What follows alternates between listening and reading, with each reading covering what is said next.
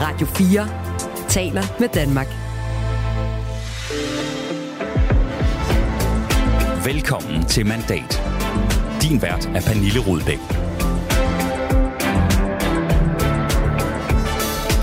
Tre måneder skulle der gå, og så kom meldingen. Vi er rigtig glade for, at Venstres formand kommer tilbage. Jakob Ellemann Jensen vender tilbage som både formand, forsvarsminister og visestatsminister. Datoen, ja, den hedder 1. august. Men hvad sker der så egentlig derfra? Det er naturligvis dagens helt store politiske nyhed, som vi også skal vende i dagens udsendelse. Vi skal også forbi Moderaterne, der den her uge kunne smide endnu en træls personsag i den efterhånden store bunke af den slags.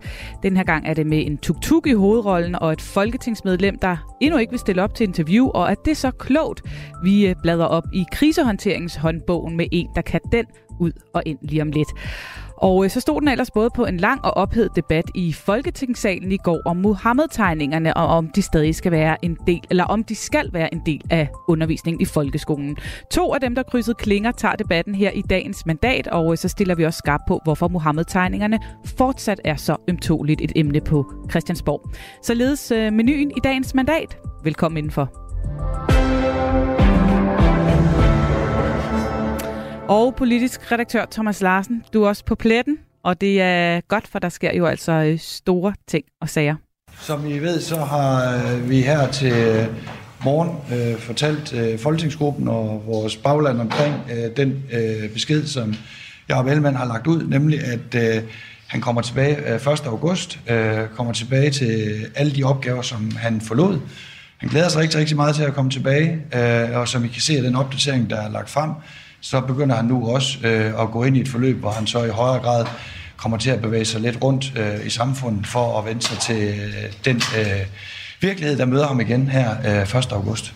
Ja, sådan lød det altså på et øh, doorstep på Christiansborg her til formiddag, og det var jo øh, Troels Lund Poulsen, hans vikar, en af dem, og den anden vikar, Stefanie Lose, hun stod der også og øh, svarede på spørgsmål og fortalte om den her nyhed. Thomas Larsen, 1. august, så står han der igen. Jakob Ellemann, som Venstres formand, visestatsminister i SVM-regeringen og også forsvarsminister. Hvad betyder det? Det betyder først og fremmest, at der bliver sat et punktum for et helt usædvanligt øh, forløb, øh, fordi det hører i den grad til sjældenhederne. Man ser en øh, toppolitiker, en øh, helt central øh, minister, rent faktisk øh, visestatsminister, partiformand, på den måde måtte trække stikket og helt forlade politik i en periode, og så kan man sige efterlade en amputeret regeringsledelse og også et, øh, et parti, der jo så ikke har sin øh, formand eller høvding i, i, i spidsen. Det har vi ikke været vidne til før, altså på den måde her. Og nu bliver der så sat et punktum, og det er klart, at her og nu, og det kan vi også høre fra Venstre landet over, der udløser det jo en bølge både af glæde, men også ekstrem lettelse i, i, i baglandet, mm. Øh, der går på, at nu er han endelig tilbage igen. Nu kan usikkerheden ligesom øh, øh, blive mindre. Men det er jo også klart, der er også den her lille frygt, ængstelse for, om han rent faktisk vil kunne klare det. Ja, og uh, Troels Lund Poulsen, han lagde jo lige præcis heller ikke skjult på, at der jo venter Jakob Ellemann Jensen en stor opgave, når han uh, vender tilbage. Og det er heller ikke nogen hemmelighed, at uh, Jakob kommer til uh, at vende tilbage til et tempo, som uh, på mange måder er fuldstændig man til, eller måske endda lidt højere end det, som han forlod, da han blev sygemeldt. Blandt andet så har Jacob bebudt, at han vil nu tage en tur rundt i baglandet. I har jo selv været med os rundt, så det er jo altid en god oplevelse. Han kommer til at tage 10 besøg rundt i landet i løbet af efteråret, for også at vise, at han er tilbage og gerne vil snakke med vores medlemmer. Og øh, Troels Lund Poulsen, han forsikrede altså også om, at øh, Jakob Ellemann Jensen, han er i god form, og i den forbindelse, så langede han altså en lille smule ud efter pressen. Vi er rigtig glade for, at Venstres formand kommer tilbage. Vi har nu i flere måneder, hver eneste gang vi har mødt jer, skulle forklare om, hvordan Jacob Ellemann havde det. I har ikke troet på, hvad vi har sagt. Vi har sagt, at Jacob kom tilbage i en god og frisk form. Nu er vi så i den situation, at vi kommunikerer det. Det er vi glade for. Øh, vi er af den opfattelse, at Jacob øh, kommer tilbage i en meget stærkere form, end han var før. Det er godt for Venstre. Det er ikke mindst også godt for Jacob. Og derfor øh, synes vi faktisk, at det her det er en, øh, en god øh, dag for Venstre, fordi Venstres formand nu øh, kommer tilbage i en god form. En god form, siger han, men altså også en, en stor opgave. Han vender tilbage øh, til de samme tre roller, det der gjorde ham syg til at starte med. Øh, Thomas Larsen, hvor stort et sats er det, at han skal tilbage og, og påtage sig den fulde palette opgave igen? Jamen, det er jo helt indlysende en meget stor satsning, som øh, Jakob Elman Jensen han kaster sig ud i her, hvor han netop skal løfte et øh, ekstremt øh, vigtigt øh, ministerium. Øh, det bliver sådan, at øh, Truls Lund Poulsen, han kommer til at, at forhandle altså det kommende øh, forsvarsforlig på plads, øh, men der skal jo ske rigtig meget i, i fremtiden, også på forsvarsområdet, og det er også et øh, forsvar, som i øh, følge mange eksperter jo mere eller mindre ligger i uriner, og som øh, der er altså øh, der, der er et enormt reparationsarbejde, der, der, der venter der. Så alene den opgave bliver ganske enorm for Jakob Ellemann Jensen. Så skal han jo også nu for alvor træde ind i regeringen regeringsledelsen sammen med Lars Løkke Rasmussen og Mette Frederiksen, og det som måske er lidt undervurderet, og som der ikke er så mange øh, uden for politik, der er klar over, det er, at der faktisk lagt ret meget politisk power ind i det aller, altså helligste, det aller inderste, nemlig der, hvor de tre partiledere skal øh, sidde. Så det vil sige, at han skal også være med til at udvikle øh, regeringens store signaturprojekter og store politiske satsninger i, i, i fremtiden også en kæmpe opgave. Og endelig så hører vi jo så også Troels Lund Poulsen, som jo ret direkte siger, at nu skal han også ret hurtigt ud på turné i baglandet. Ja, og han har selv jo... lige været der, Troels Lund, sammen ja. med Stefanie Lose. Og, og det siger jo sig selv, fordi der er et, øh, et, et venstre i, øh, i krise, mm. massiv krise, som også venter på Jakob Elmer Jensen, og der er et, øh, et bagland, der skal pustes gejst og fremtidstro ind i igen, og han skal også ud og vise, at han rent faktisk står på kommandobroen, og han har styrken og staminaen til det.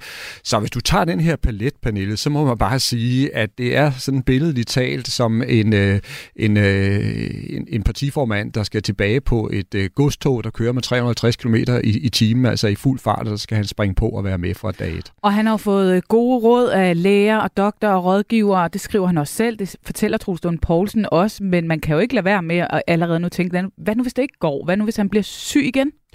Ja, og der er den øh, brutale sandhed jo, at øh, selvom der her og nu med rette er meget stor sådan øh, omsorg omkring Jakob Elme Jensen og, og, og stor respekt for hans øh, situation, stor glæde over, at han kommer tilbage igen og vil melde sig øh, med, ind i dansk politik med fuld kraft, så er dansk politik jo også sådan, at man ser på, om de her folk, der står i frontlinjen og som har det store ansvar på deres skuldre, de rent faktisk skal holde til det, om de kan levere varen, mm. og man kan sige, den målestok bliver altså ikke ændret, når Jakob Elman Jensen øh, kommer tilbage. Jeg er lige ved at sige tværtimod, så nådesløst er det faktisk. Jeg tror, der var mange, der netop vil lure på, om de kan se sprækker, og om han har kraften til at, at løfte øh, opgaven.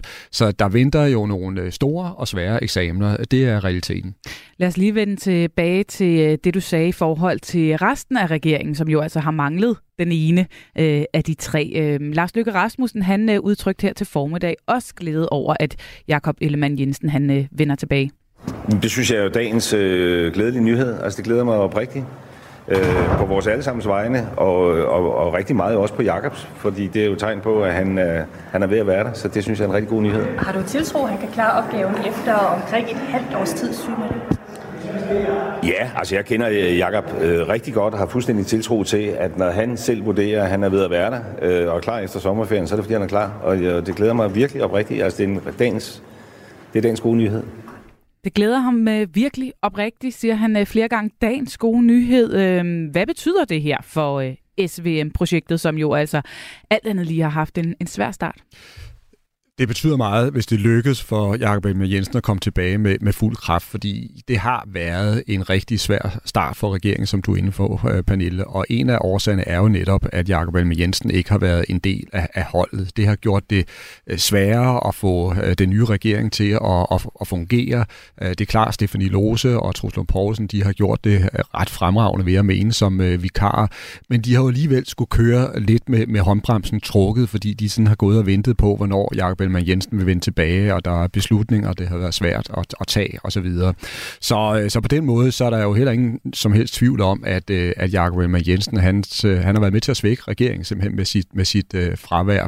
Så er der en anden ting, man også skal være meget opmærksom på her, og som måske igen er lidt uh, undervurderet. Jeg er ikke sekund i tvivl om, at når uh, Lars Løkke Rasmussen siger, at han oprigtigt glæder sig over, at Jakob Ellemann Jensen han melder sig klar igen, så er det rigtigt. Og, mm. og, det, og der tænker vi rent faktisk også her på, at, at øh, man skal ikke tage fejl af, at øh, politikere de har faktisk også en vis omsorg over for, for hinanden. Og det er rart for Lykke at se, at en øh, kollega nu øh, står på, på benene igen. Men der er måske også noget, der er endnu mere vigtigt, og det handler om, at det både i Socialdemokratiet og hos Moderaterne, der er man jo faktisk klar over, at det er Venstre, der på mange måder er det svage led i, i kæden i den her regering, fordi Venstre ligger så utroligt dårligt i meningsmålingerne, er under så massivt øh, pres, som det er tilfældet, og derfor er det jo også vigtigt for den samlede regering, at Venstre bliver styrket og bliver mere solidt øh, foretagende, som kan være med til at give den samlede regering styrke. Og vi vender lige tilbage til, om det så er gjort med, med at han kommer tilbage. Men øhm, inden vi når dertil, uh, Thomas Larsen, hvis vi nu skal være ærlige, der har været rigtig mange spekulationer, måske nærmest domme, øh, rundt omkring i den politiske presse analyser, der sagde, det bliver svært vi kan ikke forestille os, at han kommer tilbage. I hvert fald ikke som øh, begge dele. Der er mange, der har, har dømt ham ude, og, øh, og Truls Lund Poulsen øh, og, øh, og Stefanie Lose, de er jo blevet, der er blevet spekuleret i, hvem bliver den næste formand. Den snak har været i gang. De overvejelser har været i gang ude i det offentlige rum, men måske også øh, inde bag murene på Christiansborg i partiet i baglandet. Det kan vi ikke vide. Stephanie Lose på det her doorstep, hun blev øh, forholdt de her spekulationer, og øh, hun blev også forholdt, øh, hvorfor hun egentlig synes, at Ellemann er en bedre formand for Venstre, end øh, hun eksempelvis vil være. Altså for det første, så er jeg ikke formand, og jeg bliver ikke formand. For det andet, så kommer jeg simpelthen ikke til at medvirke til sådan en leg, der handler om, at nu fordi at Venstres formand har haft den øh, situation, at han har været nødt til at være sygemeldt i sådan nogle måneder, at jeg så skal stå her at give formanden karakter og måle ham op mod mig, eller Troels, eller en helt tredje. Sådan leger vi simpelthen ikke. Det gad hun ikke svare på, og det kan man godt forstå. Men, men man kan jo sige, nu er der åbnet for den her flaske. Spekulationerne har været der, analyserne har været der. Skal det være den ene eller den anden? Kan man få det til at forsvinde? Kan man få det pakket helt væk igen? Eller vil det være der som et spøgelse nu? Ja, det er et rigtig, rigtig godt øh, spørgsmål. Allerførst, så synes jeg, at man må give øh, Venstre den øh, credit, at de rent faktisk har været meget, meget lojale over for deres formand, og i enestående grad har, øh, har stået øh, samlet i baglandet og, og ligesom bakket op om, at man øh, vil være klar til at, at, at vente på ham. Selvfølgelig har der været sprækker, selvfølgelig har der været øh, små øh, bekymringer, som man har hørt om også i, i medierne, men grundlæggende, der har man simpelthen stået sammen, og man har ventet på, at Jacob Elmer Jensen skulle, øh, skulle komme øh, tilbage. Så på den måde, så har partiet vist, at det kan hænge sammen, øh, også når, når presset er, er stort. Men ser vi frem, så siger det sig selv, at alt kommer til at afhænge af, om Jakob Ellemann rent faktisk har altså den mentale og fysiske kraft til at stå i spidsen for partiet, og om man også kan føre mm. partiet ud af de problemer, som øh, partiet står øh, midt i øh, nu. Og hvis det ikke lykkes for ham, så er det klart, så kommer diskussionerne igen, så kommer gissningerne og, og spekulationerne om, hvem det er, der måske skal være øh, en, en kommende formand. Og lige præcis øh, det her i forhold til den krise, den situation, som øh, Venstre står i, det blev øh, Truls Lund Poulsen også forholdt på det her doorstep, selvom han ikke ligefrem deler analysen af, at Venstre er direkte i en krise. Altså, jeg køber ikke jeres præmis om, at vi står i en, i en stor krise. Vi er i en vanskelig situation, og det har blæst, og det blæser stadigvæk lidt. Øh, nu er vi jo så i den gode situation, vi kan kommunikere i dag, at Venstres formand kommer tilbage. Vi arbejder benhårdt for at få øh, resultater igennem i regeringen. Øh, vi er stadigvæk af den opfattelse, at øh, vælgerne lige skal vende sig til, at Christiansborg ser lidt anderledes ud. Det tror vi alle sammen skal gøre, og derfor er jeg også øh, af den klare opfattelse, at vi bliver også belønnet for at tage et politisk ansvar på den lidt længere bane. Og hvis vi var styret af meningsmålinger, så er det selvfølgelig klart, at, at så bliver man ikke opløftet af at se ned i dem. Men det er jo heldigvis også andre ting, vi er styret af, nemlig at få noget politik igennem. Ja, således udlægningen fra, øh, fra Troels Lund Poulsen, øh, Thomas Larsen. Øh, Jakob Ellemann Jensen kommer tilbage. Er det øh, svaret på Venstres lidelser? Nej, det er det jo ikke. Altså, det er en, en vigtig brik, der falder på plads, men når øh, Jakob Ellemann Jensen kommer tilbage, så står han jo over for nogle af de samme store udfordringer, der skal løftes. Der er stadigvæk rigtig mange borgerlige vælgere, der grundlæggende synes, at Venstre har taget et forkert valg ved at gå, han har sagt, i seng med fjenden, som man siger det, altså ved at gå ind i en alliance og ind i en regering sammen med, med Socialdemokratiet. Så hele den her diskussion, der har været om øh, Jakob Elmer Jensens øh, løftebrud, fordi han jo gik til valg på, at han ville gøre alt, hvad han kunne for at holde Mette Frederiksen uden for statsministeriet og bagefter accepterede, at hun blev hans chef. Ja, den debat, den er jo stadigvæk derude derude, og der bliver det en af hans opgaver at overbevise øh, borgerlige vælgere om, at, at det var et rigtigt træk, han lavede. Og så er der en anden øh, dyb og svær strukturel udfordring, som Venstre står overfor, og det handler jo simpelthen om, at konkurrenterne er blevet stærke, og der er kommet flere til. Øh, Folketingsvalget blev et kæmpe gennembrud for Moderaterne med Lykke i spidsen, et kæmpe gennembrud for øh, Danmarksdemokraterne med Støjberg i spidsen, Alex Vandopslag og Liberal Alliancen fik også et kanonvalg. Så det vil sige, at der er pludselig en række partier, der hugger ind mm. på Venstre fra hver deres øh, side, og også med nogle meget succesrige partiledere i, øh, i, i spidsen. Så det er en benhård konkurrence, som øh, Ellemann han vender tilbage til. Der venter en periode nu frem mod 1. august. Hvad bliver det for en øh, periode for Venstre? Ja, det bliver en lidt speciel periode, fordi i realiteten der bliver det sådan, at den øh, største og vigtigste opgave, der skal øh, løses, tror jeg, set fra regeringens perspektiv og også fra Venstres perspektiv, det er at lande det her forsvarsforlig. Det er simpelthen helt øh, afgørende, også gerne sådan, så det kommer på plads i forbindelse med det store NATO-topmøde, der skal være til, til, til sommer. Og så mens de ting foregår, der vil man jo så stille og roligt prøve at få øh, Jakob Ellemann Jensen op i gear. Der vil komme øh, møder, som vi ikke kommer til at høre meget om i pressen, hvor han snakker med nogle af venstreministerne, med øh, sekretariatet osv. osv. Ikke? Øh, og så skal han jo gerne være derhen, så når det er 1. august, så er han klar. Og vi kan lige slutte med en lille hilsen fra en af vores lyttere, der skriver, hvor er det glædeligt, at Ellemann forhåbentlig er rask og vender tilbage. Desuden er det dejligt at erfare, at Troelsen Poulsen og Stefanie Lose virkelig har vist sig dygtige, ansvarlige og løftet opgaven til perfektion. Velkommen tilbage, Jakob. Du lytter til Mandat på Radio 4. Det gør du, og øh, nu skal vi til øh, en debat, som, øh, har, som kan vække mange følelser. Det er der jo nogle debatter i Folketinget, der bare har en tendens til at ja, virkelig øh, vække noget i, øh, i i os alle sammen og i mange politikere, sådan så at øh, de næsten ikke kan komme ned på talerstolen øh, igen. Sådan øh, var det i går, da Folketinget skulle øh, debattere et øh, forslag fra både SF og flere blå partier om at gøre Mohammed-krisen til en øh, del af undervisningen i folkeskolen, blandt andet ved at man øh, kan vise de omstridte Mohammed-tegninger, hvis man vil. Den del skulle altså være øh, frivilligt. Forslaget det blev øh, stemt ned af regeringen, som jo har flertallet, men øh, debatten den fortsætter. Det gør den blandt andet lige nu med to af dem, som altså også krydsede klinger i Folketinget i går. Velkommen til Inger Støjberg. Tak for det. Leder af Danmarks Demokraterne. Helt kort, den vigtigste grund for dig at se til, at danske skoleelever skal undervises øh, i en øh, krise, Mohammed-krisen, som jo efterhånden ligger mange år tilbage i tiden. Hvad er det? Jamen, altså for det første var der faktisk ikke et skal undervises i går, men øh, jeg synes, at man skal undervises øh, i øh, Mohammed-tegningerne, fordi Mohammed-krisen var så definerende for, for Danmarks nyere mm. historie. Øh, og, øh, og det er øh, jo et, et altså moment i Danmarks historie, der gør, at, at vi med jo primært Anders Fogh Rasmussen stiller os på den rigtige side af ytringsfriheden øh, og dermed også af historien. Så derfor så er det her et uh, fuldstændig afgørende, men også et definerende tidspunkt for Danmarks historie. Et definerende tidspunkt for Danmarks historien. Øh, velkommen til dig også, Frederik Vad. Tak skal du have. Du øh, tog chancen i debatten for Socialdemokratiet i går, blandt andet som en næstformand i børne-ungeudvalget, øh, og også med os her i dag, det er vi glade for. Hvad synes du er den vigtigste grund til, at lærerne ikke partout skal undervise i den her Mohammed-krise? Det ikke skal gøre til en obligatorisk del af, af deres materiale? Jamen, altså, vi støttede ikke det forslag, der lå i salen i går, fordi vi mener ikke, det løser problemet. Men øh, vi vil virkelig, virkelig gerne bruge noget mere tid på at finde ud af, hvor stort er det her problem med censur og selvcensur på lærerværelserne? Altså folk, der er bange, enten fysisk eller øh, socialt i forhold til kollegaerne, for at øh, undervise i det her. Hvor stort er det problem, og hvad kan vi så gøre for at løse det efterfølgende? Hvad er det for et problem, altså du mener, at det ikke løser?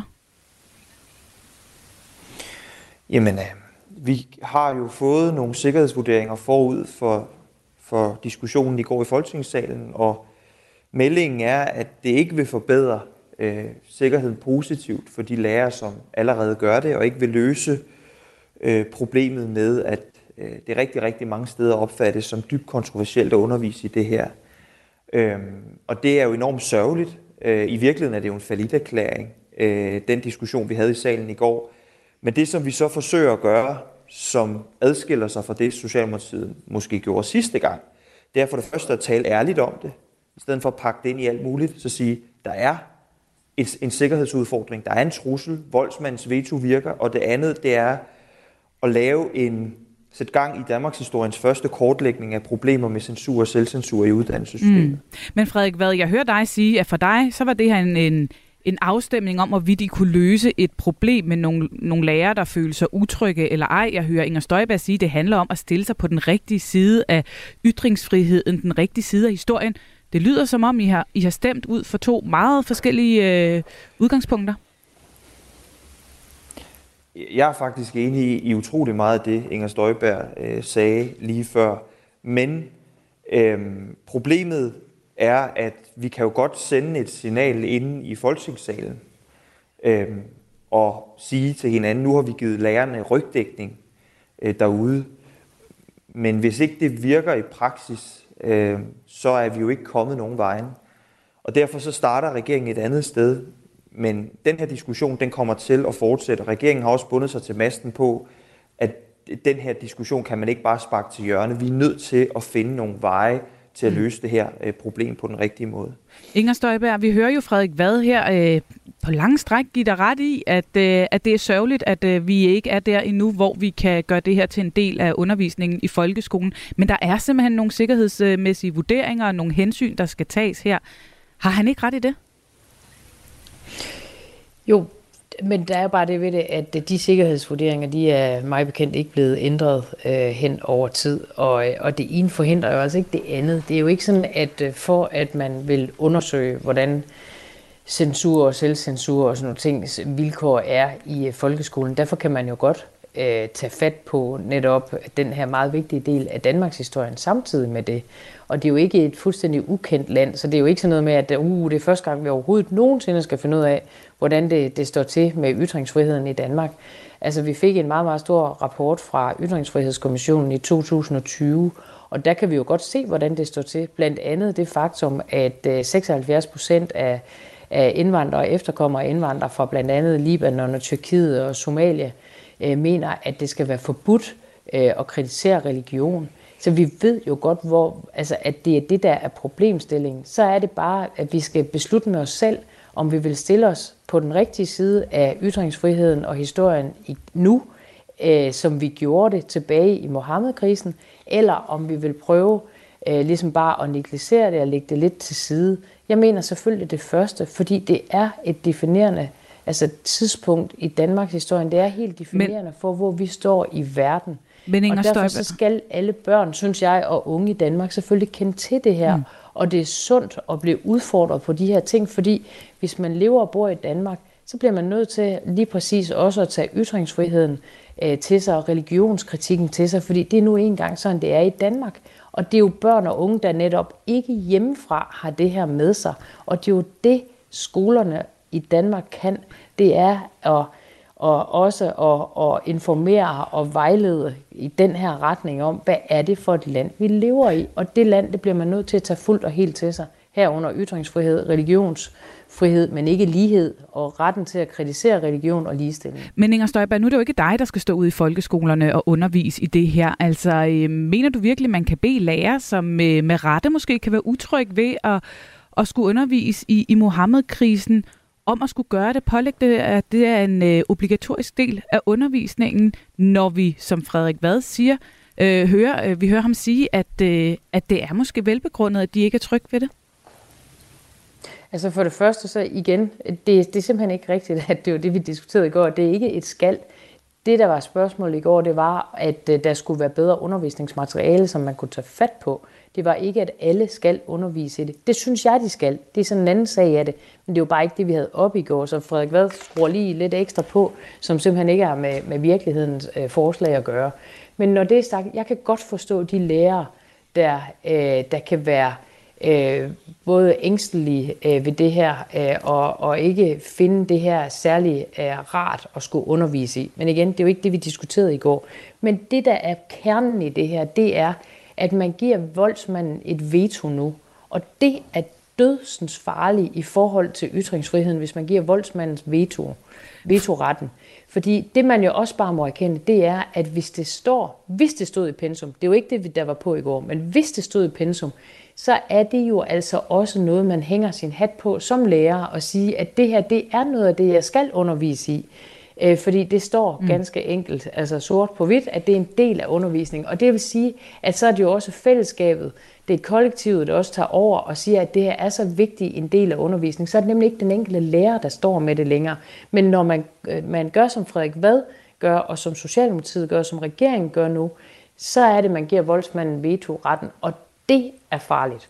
Frederik, hvad, øh, der er flere ting her, du lige bliver nødt til at svare på, men øh, lad os starte med det, som Inger Støjberg øh, sagde indledningsvis. Altså, det lyder jo rimelig harmløst. Det handler om at give lærerne noget øh, undervisningsmateriale, noget bedre undervisningsmateriale, så de kan undervise i en af de største kriser, Danmark har været i. Det er en stor del af, af vores øh, nutidshistorie. Hvad er det farlige, eller det, ja, det kontroversielle i det, for jer at se? Det burde jo også være harmløst. Men altså, faliderklæringen er jo, at det for mange lærere ikke er harmløst. Og jeg tror... Men skal I så ikke gå jeg forrest, faktisk, Frederik, hvad? At, altså på lærernes vejen, ja. også i folketingssalen, eller hvad mener du? Ja, og, og sige, Jamen. her, vi, vi, vi fratager jer ansvaret for at skulle stå i det her dilemma. Nu, øh, nu lægger vi vejen for jer, så I ikke skal stå individuelt og, og, og, og, og, og skulle øh, tage stilling til det her. Men vurderingen er jo, at den kollektivisering af ansvaret, som vil ligge i den beslutning, ikke vil have nogen positiv øh, øh, for, altså ikke vil gøre nogen positiv forskel i forhold til, øh, i forhold til sikkerheden. Men det her er en forlidt erklæring. Altså nu sagde Inger Støjberg før, at, at vi, vi giver voldsmanden et veto, når vi øh, er imod det her forslag. Altså voldsmanden har allerede et veto mange steder i vores øh, samfund, også på mange skoler, hvor man ikke tør undervise i det her. Øh, Øh, altså det er, jo det, det er jo derfor, at du, man heller ikke har set nogen Muhammed-tegninger rigtigt i nogen danske aviser øh, siden øh, Charlie Hebdo, og vel i virkeligheden øh, reelt siden øh, Jyllandsposten trykte de 12 øh, tegninger. Og det er jo fordi vold virker, og voldsmanden har et veto. Og jeg øh, forstår rigtig meget det, Inger Støjberg siger. Det jeg sådan set bare er glad for, det er, at Socialdemokratiet i går dels kommunikeret mere ærligt om den her sag, vi har gjort før. Det synes jeg faktisk er et væsentligt skridt. Det kan godt være, det lyder som noget i småtingsafdelingen, men, men, men for mig er det en rigtig god start. Og punkt to, at vi nu får en kortlægning af udfordringer med censur og selvcensur, mm. som vi på baggrund af konklusionerne kan øh, tage nogle initiativer. Altså, og, og, det, og det håber jeg virkelig, vi kommer til at gøre. Virkelig, men, virkelig, men virkelig Frederik, meget. hvad er det for en ærlighed, du synes, der har, har manglet indtil nu? Jamen altså, den måde, vi modtog beslutningsforslaget på sidste gang, de samme partier stillede det på nær Venstre, altså Venstre var også med sidst, Øhm, det var jo en, en anden argumentationskæde, øh, vi, vi fik skabt for os selv. Det, og det handler om metodefrihed og alt muligt andet. Nå, metodefrihed, ja. Men det var noget med meto- det var metodefrihed øh, og alt muligt andet, og en stor del af debatten gik dengang på den valgte argumentation. Og jeg er glad for, at vi Fordi nu erkender det åbenlyse. Fordi andet, nemlig, eller hvad? Jamen, det ved jeg ikke. Jeg var ikke sad ikke i Folketinget dengang. Du må spørge dem, der var med. Men jeg er glad for, at vi nu øh, fortæller befolkningen som regeringsparti det, som jo er sandheden, nemlig at Danmark er under forandring, og at der er en, øh, nogle sikkerhedsvurderinger her, som man ikke bare øh, kan overhøre, og vi er nødt til at finde en vej, øh, som både tager hensyn til dem, men også giver en hånd til de lærere, som virkelig har brug for opbakning øh, rundt omkring i klasseværelserne i forhold til at undervise i det her. Men, men Frederik, hvad, øh, det lyder også lidt som om, du har givet lidt op på det her. Du siger, jamen voldsmandens veto, ja, det er jo bare sådan, det er. Sådan er det rundt omkring. Det, øh, det ændrer det her ikke noget ved. Altså, har du kastet håndklædet i ringen, eller øh, kan du stadig se en vej frem? Jeg kan stadig se en vej frem, selvom at det, bliver, det bliver rigtig svært. Altså, jeg øh, ryster ikke bare på skuldrene af, at, øh, at voldsmandens veto jo findes nogle steder i vores, øh, i vores samfund jeg vil bare gerne have, at vi laver politik på Christiansborg, som virker. Og virker det her, vil det få den effekt, som rigtig mange partier stod nede i Folketingssalen i går og sagde, at øh, det ville. Det er der, hvor der er en uenighed, mm. og, og derfor kommer vi til at arbejde ud af et andet spor. Støjberg, øh, hvorfra ved du, at det vil få den effekt, som øh, du ønsker, hvis man gennemførte det her?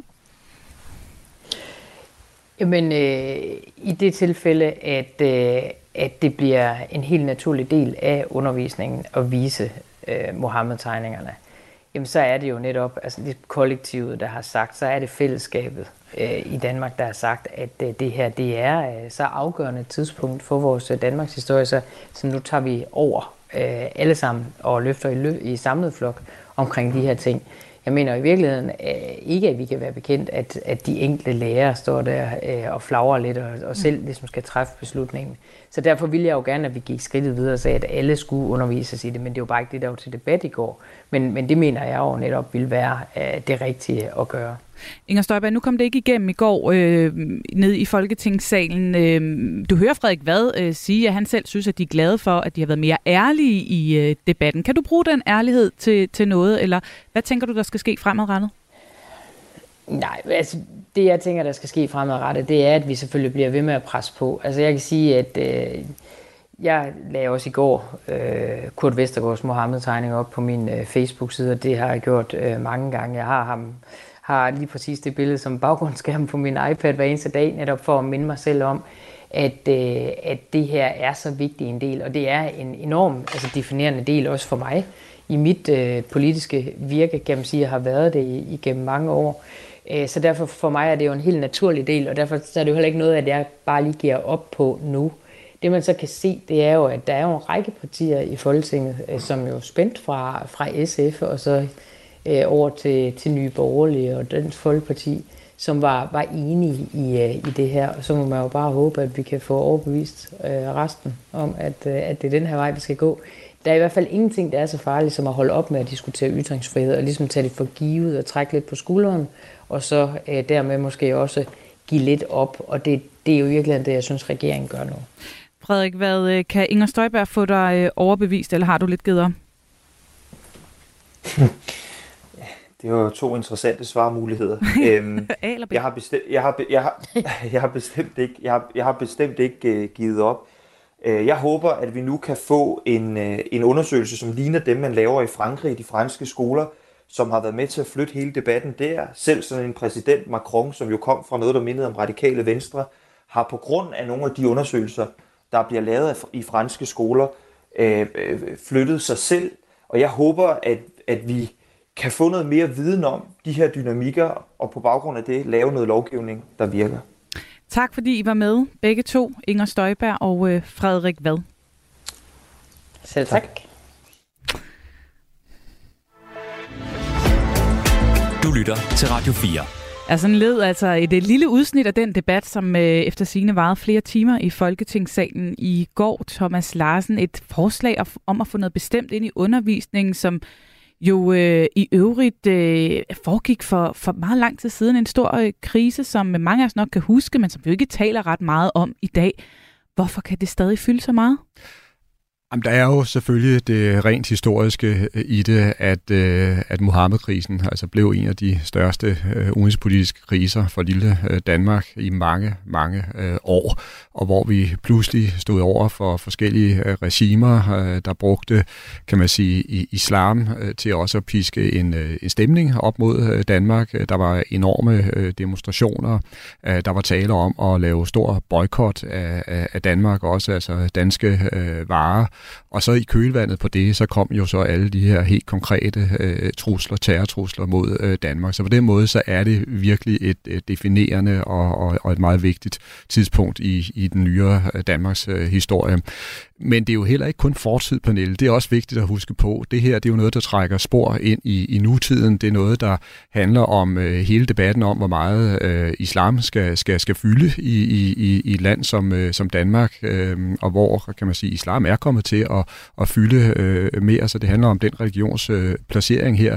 Det handler så også om, hvordan der er nogle af radikale kræfter, altså islamisterne, der hele tiden prøver at, at udvide, kan man sige, deres interessesfære og også prøver at få deres øh, tanker og idéer igennem her. Det skaber øh, konflikter.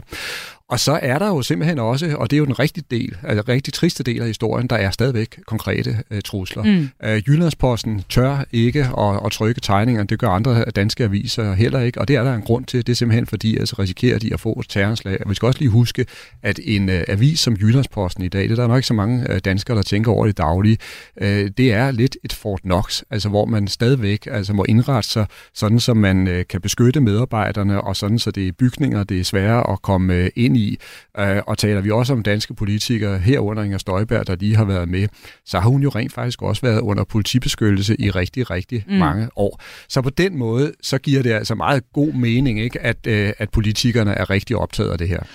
Og det er de jo sådan set enige om, uanset om man spørger Frederik Vad eller Inger Støjberg om, at det her det er vigtigt, og det er vigtige danske værdier, vi skal værne om, og det er trist, at vi er kommet hertil. Så langt, så godt.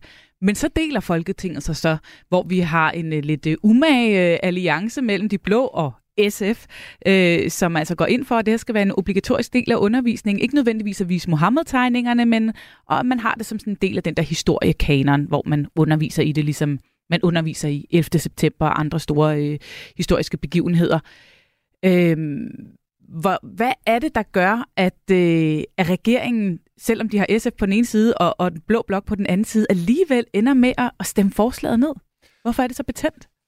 Jamen, det er det jo, fordi at de rent faktisk sidder med ansvaret i, i dag, og dermed så får de også underretninger, blandt andet fra efterretningstjenesterne om, altså hvad det kan betyde, hvis man, øh, hvis man øh, øh, går langt på det her øh, område. Altså de får simpelthen underretninger om, at så kan øh, terrorniveauet mod Danmark øh, øges, øh, og det er jo et eller andet sted også det, som øh, Frederik Vad han sagde mm. øh, lige før, at, øh, at de er fuldstændig klar over, at der eksisterer, eksisterer de her trusler, og derfor så er man også meget betænkelig øh, ved øh, ligesom at, at, at gå øh, til værks på en måde, sådan så også øh, skolelærer kan komme i fare, hvis de underviser i, øh, i de her øh, ting. Og det, der selvfølgelig er problemet både for, for Socialdemokratiet og Venstre i den her situation, det er, at de tidligere har været altså, øh, mere direkte i, i forhold til, hvad der øh, burde ske i Venstre, har været meget langt fremme, øh, også er nu så på retræte. Og det er klart, det gør jo, at de står så øh, med nogle, med nogle øh, problemer, hvor, hvor de bliver beskyldt for at, at ændre holdning og øh, lave altså zigzag-bevægelser. Men det, der jo er øh, sagen, og det kan vi også høre, når, når, når regeringen øh, taler øh, her, det er simpelthen, at de er bange for at skabe en situation, hvor skolelærer kan komme i fare, altså simpelthen være bange for deres sikkerhed, hvis de mm. underviser i de her ting, og hvis de viser tegningerne. Og nu hører vi Frederik Vad stille sig frem og sige, at han er trods alt glad for, at man nu kan være lidt mere ærlig om, at det lige præcis er det, der måske er, er på spil i forhold til, at Socialdemokratiet vælger at, at stemme, som man gør. Venstre øh, er jo sådan på det nærmeste gået lidt i flyverstuen på den her. Vi har også forsøgt at, at få Venstre med, både her i uh, programmet og i vores uh, morgenprogram. Øh, hvor er det mere betændt for Venstre at, at tale om det her? Har de en særlig øh, svær rolle i, i den her Ja, det tror jeg, de har, og det handler både om den konkrete sag, hvor de har stået et andet sted, men det handler jo selvfølgelig også om det her generelle billede, man har af Venstre øh, som et parti, der sagde altså et før valget, og nu gør mm. noget andet, og derfor så er det simpelthen ekstremt sårbart for partiet, når der opstår de her diskussioner om, om hvorvidt partiet har ændret holdning øh, igen. Jeg er ikke sikker på, at det er særlig smart, altså at Venstre prøver at holde en så lav profil i den her debat. Jeg tror faktisk, at partiet vil have stået så meget stærkere ved at gå frem lidt ligesom vi hører Frederik Vad fra Socialdemokratiet sige, prøv at høre, øh, venner, vi er blevet klogere, vi, har får, øh, vi får sikkerhedsvurderinger, der gør, at vi ikke øh, bare kan sidde dem overhør i, og vi har ændret holdninger af, af de og de øh, grunde. Jeg synes, de bliver altså meget nemme at skyde på, fordi de prøver at, at dukke sig. Nu hører vi begge parter her i debatten sige, at øh, det her er ikke slut med det, der var i Folketingssalen i, i går. Det kommer vi til at, at kigge nærmere på os fremadrettet. Øh, Frederik Vad snakker om, nu skal vi have undersøgt det her fænomen med selvcensur, hvor udbredt er det, og måske kan det rykke ved noget. Hvor peger pilen hen i den her debat? Jamen, debatten er absolut ikke øh, slut. Det her det er ikke en af, afsluttet øh, diskussion, og det bliver jo netop også utrolig interessant at se, hvad den her kortlægning øh, viser, fordi der får vi jo så forhåbentlig en altså virkelig til bundsgående og, og meget præcis afdækning af, hvordan lærerne står derude, og hvordan de øh, føler, øh, deres sikkerhed er, når de står i lærerværelset og skal undervise i de her ting. Det bliver rent faktisk i sig selv meget interessant at få et billede af. Med SVM-regeringen er de politiske blokke sprængt i småstykker. Det er jo nu toget kører i forhold til at træffe svære beslutninger. Og gamle ærkefjender er blevet til regeringskollegaer. Der må virkelig være nogle venstrefolk, der sidder med en mærkelig smag i munden. Hver uge samler Radio 4 de mest erfarne toppolitikere og rådgivere i eksperimentet på midten. Det bliver sindssygt interessant at følge også. Lyt med i Radio 4's app, eller der, hvor du lytter til podcast. Radio 4 taler med Danmark. Ja, og lige nu der er vi i gang med denne uges mandat. Her i studiet er øh, politisk redaktør Thomas Larsen, og jeg hedder Pernille Rødbæk. Og nu skal vi kigge på de her moderate møgsager, som altså lader til at blive ved med at pible frem. Denne gang der er det udsatte ordføreren Nana Godfredsen, der er kommet i centrum. Øh, vores kolleger her på kanalen har nemlig kunne øh, fortælle, at Nana Godfredsen i sin tid som daglig leder i Gadejuristen indkøbte en tuk-tuk for øh, 88.000 kroner. Men i stedet for at bruge sit nye køretøj på arbejdet, så blev den stillet 200 km væk hos hendes daværende kæreste på Bornholm. Og øh, det kan være et problem, forklarer vores øh, redaktør og journalist på Radio 4 undersøger Søren Maja Jensen. Den her øh, mand må simpelthen ikke bruge den øh, til private formål, og han siger, at han har kunnet øh, bruge den, som han ville, og hvis det er sandt, så er det i strid med reglerne. Det kan også være tale om øh, et muligt misbrug af midler, siger han, fordi hvis den her øh, tuk-tuk er indkøbt for midler, som egentlig skulle være gået til socialt udsatte, men bliver brugt privat, jamen så er det også et problem. Og så for, har vi fået fortalt, at den skal være indkøbt til brug på folkemødet. Den blev indkøbt i januar 2020. Der er ikke folkemøde i 2020, der er ikke folkemøde i 2021, der har vi corona. Alligevel så bliver den stående derovre, og den kommer først hjem til Værendamsvej i november 2022, altså næsten tre år efter den er købt. Ja, og i dag der fortæller vi også her på kanalen, at øh, Nana Godfredsen som øh, daglig leder gadejuristen tre år i træk er blevet advaret om store huller i organisationens interne kontrol med, hvad pengene er blevet øh, brugt til. Øhm, hun har selv været ude på Facebook og forklarer sig. Det vender vi tilbage til, hvad hun hvad skrev der. Man afviser selvfølgelig, at der har været tale om offentlige midler i forhold til det her køb. Thomas Larsen, når du kigger på den her sag, der har været en række af rigtig træls personsager i øh, Moderaterne. Er det her en alvorlig sag for partiet? Ja, det er en alvorlig sag i sig selv, fordi når man netop skal hjælpe samfundets mest udsatte og sårbare borgere øh, og får midler til det, så er det helt afgørende, at de midler bliver øh, skal man sige, passet på, og man øh, er meget, meget ansvarlig i, i omgangen med de her betroede øh, midler.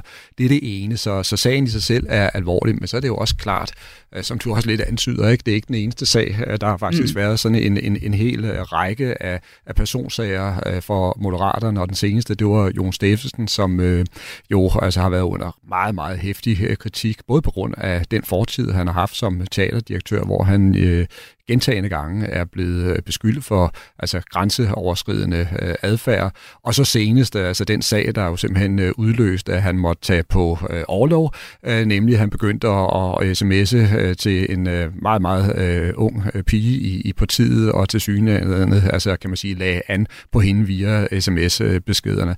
Så på den måde, der, der står Moderaterne et, et sårbart sted, hvor der i flere omgange efterhånden har været fokus på, altså om man kan Øh, stole på de øh, folketingsmedlemmer, som moderaterne har, om de har øh, rent med i, i posen, om, om de, jeg nær sagt, er værdige øh, til at, at, at sidde i Folketinget. Og det har slidt på partiet. Det kan vi simpelthen også se af, af meningsmålingerne, fordi jeg mener, hvis vi ser helt overordnet på moderaterne, så har det jo faktisk været altså, det eneste parti, der har fået en fornuftig start i, øh, i, i regeringen.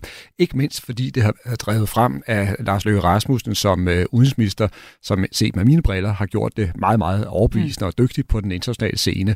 Men nu begynder han ikke, altså han kan ikke rigtig længere holde, holde stand, fordi de her personsager, de begynder at tære på partiet, og i de seneste målinger, der har vi simpelthen kunne se, at øh, Moderaterne for alvor er begyndt at tage vand ind.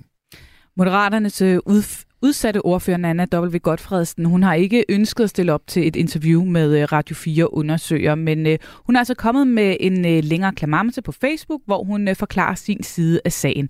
Og det man jo så kan stille spørgsmål, det er, om det så er en klog krisekommunikation, altså at bare smide det ud på Facebook, i stedet for at stille sig frem og svare på spørgsmål. Det øh, spurgte jeg en ekspert i lige præcis det om øh, lidt tidligere. Det er den øh, tidligere pressechef i Dansk Folkeparti, Søren Søndergaard. Og øh, som det første, så spurgte jeg ham om, hvor mange af de her sager, han egentlig selv har prøvet at stå med. Jamen, uha, øh, nu, nu, øh, jeg, jeg sad jo i 15 år som pressechef, så det, det var nogle stykker. Øh, jeg vil så sige, at jeg synes måske, jeg har ikke oplevet intensiteten på samme måde, som moderaterne oplever det øh, de her øh, måneder. Men der var perioder, hvor, hvor møgsagerne kommer trimlende. De, de kommer sådan sjældent alene. Så kommer de sådan i hold, og så går der øh, måske et år, hvor man ikke har nogen. Men, men jeg har prøvet mange. Og har du så haft øh, sådan en krisehåndteringsbog liggende klar, eller har det været lidt learning by doing? Ja, altså fra begyndelsen, så var det, øh, som du siger, learning by doing. Øh, det er ikke sådan, at der ligger en grønspættebog, øh, og så slår man op på side 1, og så kører man der ud af. Der er selvfølgelig en række værktøjer, man, man, man bruger, men jeg synes, min erfaring er, og så må nogen, der synes noget andet, komme efter mig, min erfaring er, at hver sag har øh, sine unika problemstillinger, og der synes jeg ikke, øh, nødvendigvis standardværktøj passer. Øh, der, der er øh, forhold, omstændigheder, personer involveret i de her sager, som kan stille sig hindrende i vejen for, at man laver sådan en, en uh, one size fits all løsning. Så jeg synes, min, min erfaring er, at man skal tilpasse sin måde at reagere på den enkelte situation, og der er det svært at, at have et opslagsværk. Men lad os alligevel prøve at se på nogle af de værktøjer, der så ligger nede i den her øh, krisehåndteringsværktøjskasse, som man kan, kan gøre brug af. Fordi der er jo forskellige måder at håndtere sagerne på, når øh, de begynder at rulle. Øh, jeg tænker, at øh, det kan jo variere fra, at man helt som en strus stikker øh, hovedet i, i busken og håber, at tingene forsvinder, til at man øh, går til angreb øh, som en løve eller et, et andet rovdyr. Øh, hvis vi starter med den første, altså af, at man tiger det ihjel. Er det en god strategi? med, med far for, at nogle andre så kommer efter mig. Nej, det er ikke en god strategi. Jeg synes heller ikke, det er en hederlig strategi, og slet ikke, slet ikke i politik. Men man er i politik, man skal vælge sig vælgerne, man får et tillidsværv, man får et mandat. Øh, så må man også stille op og, og face the music, om jeg så må sige. Og nogle gange er det jo sjovere end andre. Det er skære at have fødselsdag eller jubilæum, eller, eller vinde en politisk debat eller et valg at stille sig op og modtage klapsalverne, end det er at forklare og forsvare en, en møgsag. Men øh, jeg synes, tingene øh, følges ad, og jeg ved godt, det lyder håbløst idealistisk, men nu har jeg i rigtig mange år arbejdede helt konkret med de her ting i et parti, der til tider var stormombrus, både fordi vi selv arrangerede stormværende, og så fordi andre påførte os alverdens øh, storm. Øh, og, og jeg synes, man til strusepolitikken, for nu at svare kort på det, jeg synes ikke, den duer. Jeg synes ikke, den er hederlig. Jeg tror også, det fører til politikerlede. Jeg tror simpelthen ikke, det lønner sig hverken på den korte eller den lange bane så øh, kan man jo gøre det, som øh, mange politikere benytter sig af for tiden, og som øh, Nana Godfredsen også har benyttet sig af fra, øh, fra Moderaterne i den her sag, der ruller netop nu. Man kan skrive et Facebook en Facebook-opdatering med sin øh, egen udlægning af sagen. Jeg tænker, det er vel meget godt, så får man øh, givet sin version af sandheden, og der er ikke nogen journalister, der kan stille så mange kritiske spørgsmål. Er, er det en god metode til at krisehåndtere? Desværre er det blevet en til tider god metode. Desværre, fordi du har jo ret i, det at man selv sætter ord på tingene, og man selv vælger sine ord med omhu, hvad er det, jeg vil skrive om den her sag? Helt ligesom Jakob Ellemann, der har skrevet på Facebook, at nu vender han tilbage 1. august og sætter en række ord på det. Det kan jeg faktisk godt forstå, og i lige præcis hans situation, der kan man sige, at der øh, er den måde at kommunikere på måske meget øh, fornuftig, fordi når man er stressramt og sygemeldt, så skal man måske ikke igennem øh, en skærsild af kritiske spørgsmål fra journalister. Det, det er bedre nok ingenting.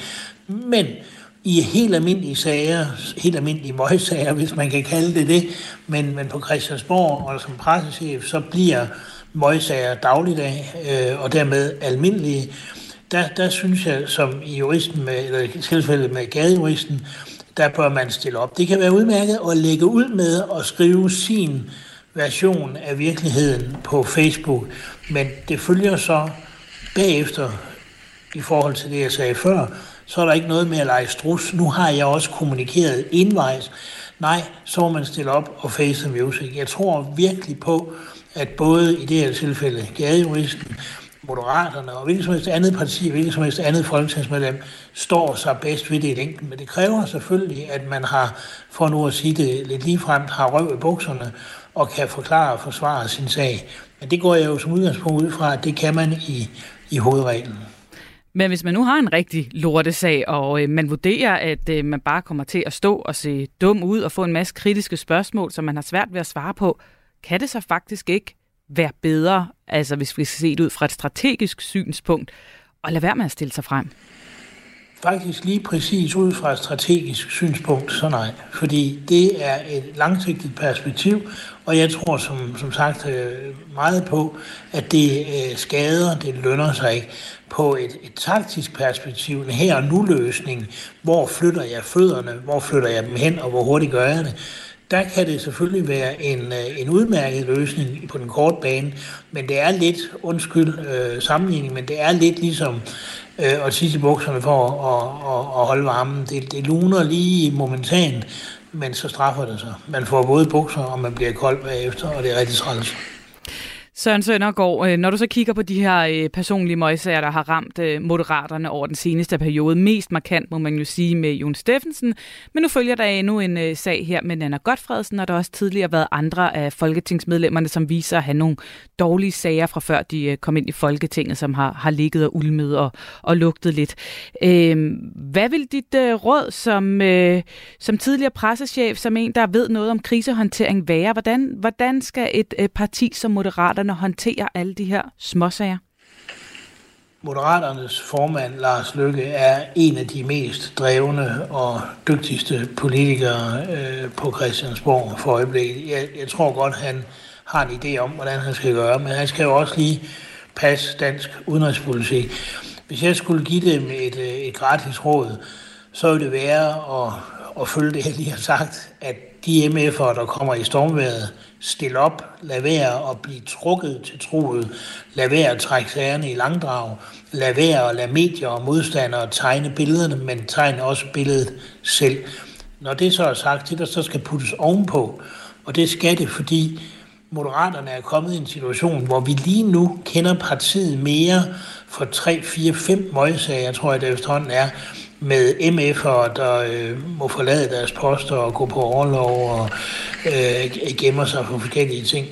Øh, det, er et, et, det, er jo ikke, det er jo ikke hele billedet, det er jo et, et billede på moderaterne. Og det, man kan gøre kommunikativt, det er, at moderaterne kan bulle ud med, øh, med politik.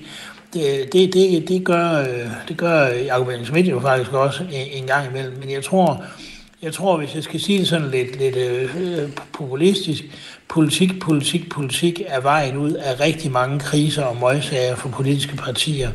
Og møgsagerne går ikke væk, men man supplerer billedet i medierne med, at man rent faktisk har noget politik på hjerte. Og Moderaterne er jo stiftet som parti for, ligesom så mange andre partier gennem tiden, nu skal vi ændre den politiske spilleplade, der skal ske noget nyt og alt muligt. Det skal de ud og fortælle. Øh, det er ikke en valgkampsfortælling, der er reserveret til valgkampe. Øh, det er en, en hel, hel, helårsforklaring, en off-season forklaring. Så jeg tror, hvis jeg var dem, så ville jeg gå ud med, nogle, øh, med, med, med, med, med så meget politik, jeg nu kan, som er relevant for den debat, der kører. Politik, politik, politik. Er hermed et uh, gratis råd givet videre fra den tidligere pressechef i Dansk Folkeparti, Søren Søndergaard, til øh, Moderaterne. Thomas Larsen, kan Moderaterne igen igen få lagt den her ned og, og komme videre, eller skal de ud og have taget øh, tyren ved hornene? Sandheden er, at det er faktisk ikke til at svare på lige nu, sådan som jeg ser det. Jeg, jeg mener virkelig, at det her det er en uh, sag, der står på en, uh, en knivsæk for moderaterne, fordi uh, det er klart, den, uh, den bobler op, den her sag, men det er ikke en, der fylder sådan i det samlede mediebillede endnu, og på den måde lægger et meget, meget hårdt og vedvarende pres på partiet. Så jeg tror stadigvæk, der sidder nogen inde i moderaternes hovedkvarter på Christiansborg og, sådan, og beder til, at det her det går væk, og de måske Stadig lykkes. prøver at sige, den kan godt tise ihjel. Måske de prøver kan den. ihjel, lige præcis, ja. og, og, og, og vil blive der i, i, i flyverskole. Problemet er jo netop også, som Søren Søndergaard er inde på, hvis der kommer nyt frem, og hvis de ikke i virkeligheden lykkes med den her strategi, så er det eneste, de opnår bare et langt og pinefuldt øh, forløb, hvor pressen rent faktisk altså får nye ting frem, og, og presse vil stige på, på Nana Godfredsen og partiet. Og, og nu det her, det er jo, altså, som vi har været inde på flere gange, bare en ud af, af flere sager. Øh, det kan være, at den her kan tease lidt, men den vil jo altid kunne findes frem i arkiverne og gemmerne, når man skal lave de her lister over, over moderate øh, møgssager, hvis vi skal kalde det det. Øh, hvor øh, tung en bagage er det her efterhånden blevet for det her relativt nystiftede parti og Lars Løkke Rasmussen? Det er ved at blive en rigtig tung øh, bagage, og derfor så er det vi også til, altså fremme ved et, ved et, øh, ved sådan et skæringspunkt og, og et smertepunkt for, for, for moderaterne. Øh, hvis man skal sige det sådan meget firkantet, så kan man sige, at partiet har en formidabel trækkraft i, øh, i skikkelse af Lars Løkke Rasmussen, men i virkeligheden også Jakob Engel Schmidt som øh, kulturminister, der har gjort det, det godt.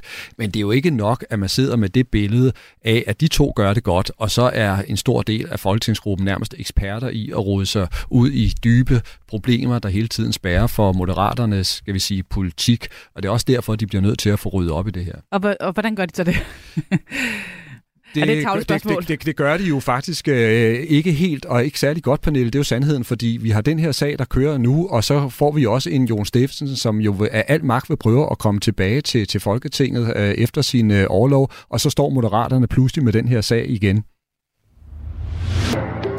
Radio 4 taler med Danmark. Ja, vi må se, om der bliver ryddet op i, øh, i Moderaterne. Det når vi i hvert fald ikke at gøre for dem her i øh, mandat i øh, dag. Vi er nemlig øh, ved at være ved vejs ende, så der er ikke så meget andet tilbage end at sige tusind tak for i dag, og tusind tak til dig, der lyttede med os. Tak til dagens gæster. Frederik Vad, Inger Støjberg og Søren Søndergaard havde vi fornøjelsen af i dagens udsendelse. Og øh, som altid, så kan du selvfølgelig finde den her og tidligere udsendelser som podcast. Der er mere politik her på kanalen i det blå hjørne i morgen. Det er som altid 11.05. Vi lyttes ved. Du har lyttet til en podcast fra Radio 4. Find flere episoder i vores app, eller der, hvor du lytter til podcast. Radio 4 taler med Danmark.